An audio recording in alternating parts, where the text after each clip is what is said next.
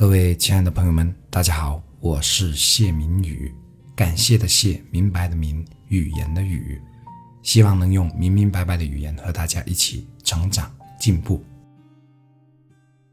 人与人之间的矛盾和偏见大有关系，一个人一旦对另一个人或者一类人产生偏见，看事情就很难做到客观公正。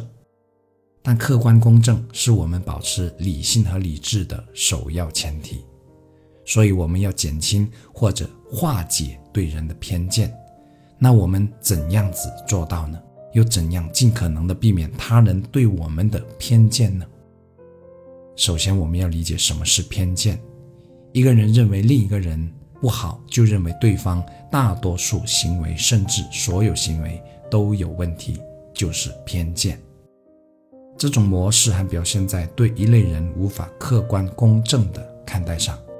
也可以理解为无法做到就事论事，比如百姓和官员的彼此偏见，官员容易将百姓看成刁民，百姓容易将官员看作不作为的贪官，这些都是长久积累下来的偏见，也都是有原因可循的。民族之间的偏见，国家之间的偏见，地区之间的偏见，还有我深有体会的员工对老板的偏见。这点我分享分享我的亲身经历，因为很多进来的员工对之前的老板是很有意见的，或者老板在他的心中的形象就是那样子的，比如心很黑、很抠、剥削员工的资本家等等，导致的结果是，无论作为老板的我对他怎么好，他都认为我是有目的性的，认为我是虚伪的，总之就是戴着有色眼镜看人。可欣慰的是，有一部分人，无论他遇到多么糟糕的事，无论过去被怎样的人伤害，都依然保持着善意的眼光看待眼前的人。他们不会用过去错误的经验去指导自己的未来。就像一些人历经文革的被批斗，依然相信人性的光辉，而非从此带着猜疑和很强的防备心去看待所有人，因为他们知道那是一个错误的时代。所形成的也是错误的经验，何况那时每个人都是受害者。如果一个人总是习惯以过去狭隘和错误的经验来指导自己的未来，那么他的人生必将越活越狭隘，越活越黑暗。一个人对另一个人一旦产生偏见，是非常不容易放下偏见，做到客观公正看待对方的。所以，偏见容易产生，但很不容易消解。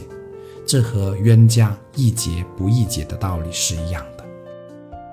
偏见容易产生误会，因为误会又会再次产生新的偏见。那怎样才能跳出这个死循环呢？